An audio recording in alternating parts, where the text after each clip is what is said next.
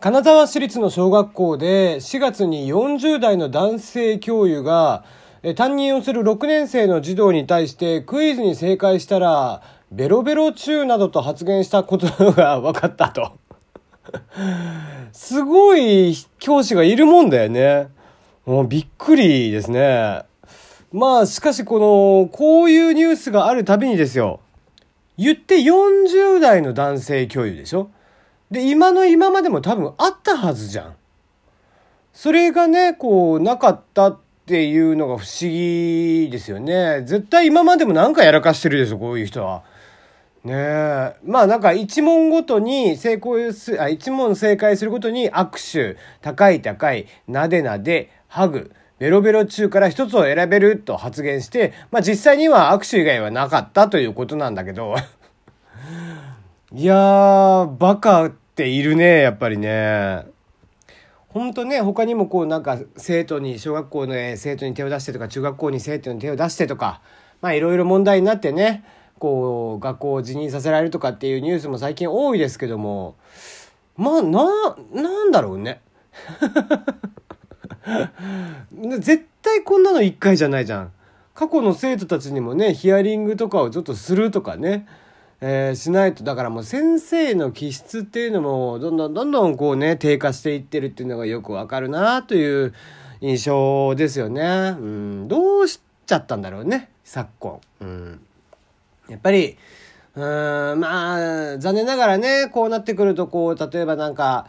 えー、その人のね、こう、趣味、思考とかっていうところを調べていったら、こうね、女児アニメがあったりだとかってしてくることが結構多かったりとかするからね。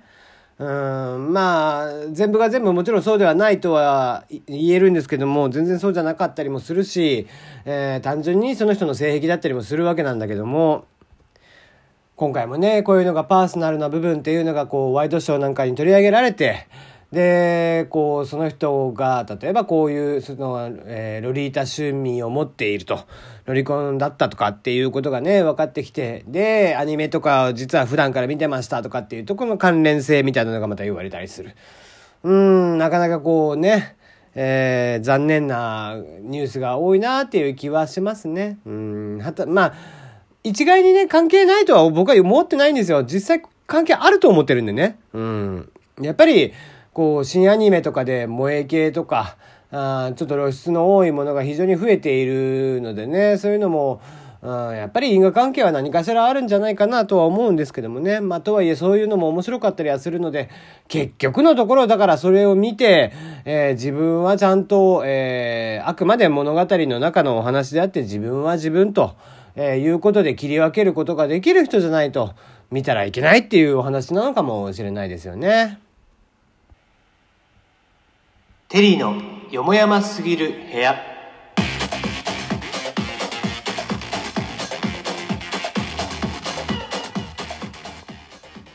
改めましてこんばんはテリーでございます。皆さんいかがお過ごしでしょうか？ね。えー、久々にちょっと晴れ間が見えましたけどもね、えー、お洗濯とか皆さんされ、えー、されました？されましたかね？はい。えー、メールの方募集しております。番組に関しての質問、感想、えー、普通とまあそこら辺ね、全然来ないで有名な、えー、僕の、えー、配信ですけども。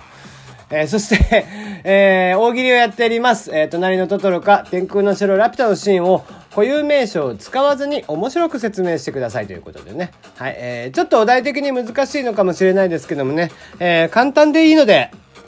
ぜひ送ってきてください。えー、みんなで懐かしのシーンっていうのを思い出してみたいなと思っております。そして、募集中のメールテーマです。あなたのここ一番屋の一番のおすすめトッピングを教えてください。食べたことない方は食べてみたいトッピングでも OK です。ということで、えー、こちらも明日あたりやろうかなと思っております。さて、えー、まあ、昨日はね、とあるその音声サービスがちょっと今かそってきているじゃないかという話をして、えー、まあ、そのおかげなのか、えー、何なのか、もしくは、あのー、ね、ラジオトークで、なんか俳優さんですか？えー、イケメンタレントさんがね、入ってきて、えー、その方への、えー、トーク募集みたいなのが始まってきていて、そのせいなのかわかりませんけども、やたらとこう、昨日の再生数は多くて、うん、まあ、どっちなんだろうなと思いつつなんですけどもね。うん、まあ、ただ、あれだね。さすがにイケメン俳優が入ってきたのに対してトーク募集されても、おっさんの参加は気持ち悪いよねやっぱうん、なので、えー、僕はもう今回はスルーと。いうことで、えー、昨日ね、話題にしましたその音声サービスがなぜさかそっているかという話から、えー、ラジオトークの中でもおります、えー、マダム宮子ここと、えー、宮子姉さんがですね、えー、ちょっと、えー、リプをくれていましたので、えー、その中で、えー、まあ、音声サービスっていうのは成長とか進化っていうのは早くないってことかなどこかしら似たり寄ったりと。えー、それは使っている人間の性質も似てるからなんだろうかねということで、まあ、あの、挙げられていたので、これに関して、話をちょっと今日はしようかなと思っております。あの、過去にもね、えー、ボイスメディアというのは非常に成長が難しいという話はしているんですけども、まあ、その復習だと思って聞いてもらえたらいいなと思っております。はい、えっ、ー、と、まず、ボイスメディアというのは、えっ、ー、と、成長が簡単か、難しいかといったら非常に難しいです。で、えー、それはなぜかというと、えー、まあ、簡単に言えばですね、ちょっと頭の中で想像をしてみてください。えー、どれぐらい人数がいるかっていうところなんです。えー、一番多い媒体っていうのは僕は動画メディア、しかもその中でもテレビだと思ってるんですね。で、えー、テレビの次に動画メディアでしたら今だったら YouTube であったり配信系、例えば Netflix、Hulu とかっていうところも今伸びてきていますが、まだまだテレビというものが強い。で、えー、テレビとラジオと比べてみたら、当然ながらテレビの方が圧倒的に数が多いわけですね。うん。で、えー、もうそれはもう容易に想像がつくと思うんです。で、テレビと、じゃあ、えー、動画サービス、YouTube とかも含めた配信サービスでは、まあ今のところテレビが勝っていると。じゃあ今度は動画サービスと、えー、ラジオっていうところで言えばどっちが人が多いかって言ったら、まあ、どっちが人が多くてそして、えー、課金のね要素であったりそのビジネスモデル、えー、市場価値というものがどっちが大きいかといえばもはや今となっては動画配信サービスの方が大きいわけなんですね。でその次にラジオで、えー、その次もう一番下です。えー、メディアとしてのえー、配信規模というか、あの、市場規模というところで言えば一番下になっているのが僕はラジ、えー、この音声サービスと呼ばれているものだと思ってるんですね。で、えー、メディアという部分で言えば、まだテキストメディアとかもあるので、そこら辺はちょっと別として、えー、文章のメディアは別として、えー、動画とか、えー、音声とかの配信で比べていくと、テレビ、動画サービス、ラジオ、音声サービスっていう順番の市場規模感、そしてユーザーの数だと思ってるんですね。で、それはなんとなく皆さんも想像がつくんじゃないかなと思っています。なんせね、えー、テレビが一番見られているわけで。で、YouTube も昨今ももはや1日1回も見ない人はいないだろうと言われている中で、まだまだ圧倒的にテレビの方が多いのは確実ですので、やっぱりテレビの影響力というのは非常に強いわけですよね。うん。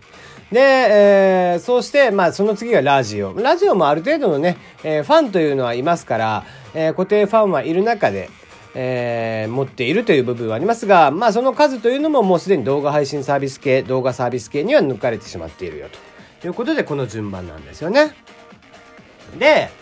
えー、じゃあ音声配信っていうところで、えー、成長させていくためにはどうするかというと、やっぱりそこに対してお金が生まれなきゃいけないわけです。っ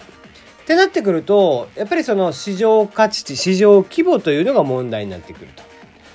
えー、まあ市場規模というところで言うと、似たサービスといえば、やっぱりインターネット同じものを使っているので、YouTube とかと、えー、YouTube ツイキャスとかニコ生とかそういったものと比較をしていくっていう話なんだけども、どうしても、えー、人というのは基本的に目で見えるものを一番わかりやすく信じます。で、それは、えー、小説よりも漫画の方がやっぱり今となっては読まれていたりだとか、うん、えー、ラジオよりも、えー、動きがあったり、えー、文字がいっぱい出てきたりとかするテレビの方が情報量が多いと、わかりやすいということで、えー、ラジオ文化というのが、えー、一気にテレビ文化から、えー、巻き上げられたというのがありますよね。で、それはもう歴史から見てもそうだと思うんです。だから、えー、その音声と動画ってした中で、やっぱり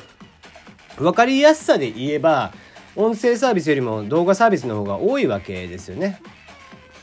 動画のね、YouTube の YouTuber なんかの、えー、動画なんか見てもらっても分かる通りなんですが、まあ非常に文字が多い。うん、バカばっかり見るのでね、ああいうのは。バカがバカのために作っているものなんで、非常に、まあ、文字数とかがね、テロップとかが非常に多いですよね。えー、誰が見ても一発でわかる内容に作らなければファンがつかない。えー、わけですから、えー、そうした中でやっぱり非常に分かりやすくコンテンツを作り上げていくというところで言えば目で見たサービス、えー、目でごめんなさい目で見た情報というのが非常に重要になってくるわけです。